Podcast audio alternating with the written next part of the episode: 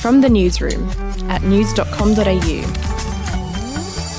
G'day, I'm Andrew Bucklow. And I'm Lexi Cartwright. And this is the weekend edition of From the Newsroom, where we take a look at what's coming up next week. We'll start with a border update. From first thing Monday morning, Victorians will be allowed to travel to New South Wales without having to get a permit. Now, this also means they won't have to do 14 days of quarantine.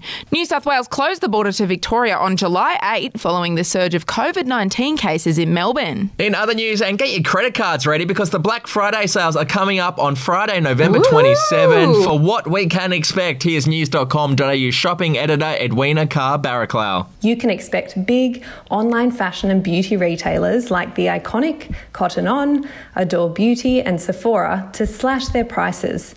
And if your laptop, earphones, vacuum, or any other form of tech needs an upgrade, you're in luck with retailers like Amazon Australia, Catch, and Bing Lee set to offer some bargains. Happy shopping, everyone. We'll be back in just a moment. Hey, I'm Felicity Harley, and I host Healthyish, where we chat to experts, influencers, and people in the know from around the globe to arm you with the knowledge to make healthier decisions for your mind, body, and soul. I think if we're going to be focusing on health, like sleep is probably the biggest component Oh, of that. I, I think sleep is the cornerstone. Like choose the harder option because I've never woken up and gone, I regret that run that I went at 4 a.m. I've never done that. Search for Healthyish and Extra Healthyish wherever you get your podcasts. To entertainment now, and SAS Australia is set to wrap up this week with the last two episodes airing on Monday and Tuesday night. Yeah, now there's a bit of confusion about what happens at the end of the show. So, an SAS insider has told us that basically only a handful of the celebs make it through all the challenges, right? But just because they finish the course doesn't mean they pass SAS selection.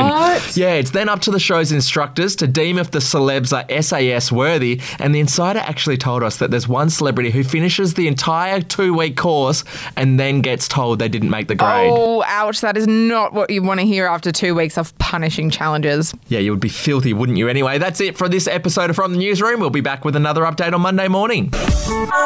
Your headlines from news.com.au. The podcast Faith on Trial looks into Hillsong, both in Australia and the US, and takes both the listener and hosts on unexpected twists and turns in the story of Brian Houston and the Singing Preachers. There are two incidents involving Pastor Brian. The Australian journalists uncovered a litany of alleged criminal behavior in the megachurch. Financial gifts were being given to the leaders of the church. Listen to Faith on Trial Hillsong ad free on Crimex Plus on Apple Podcasts today or wherever you get your podcasts.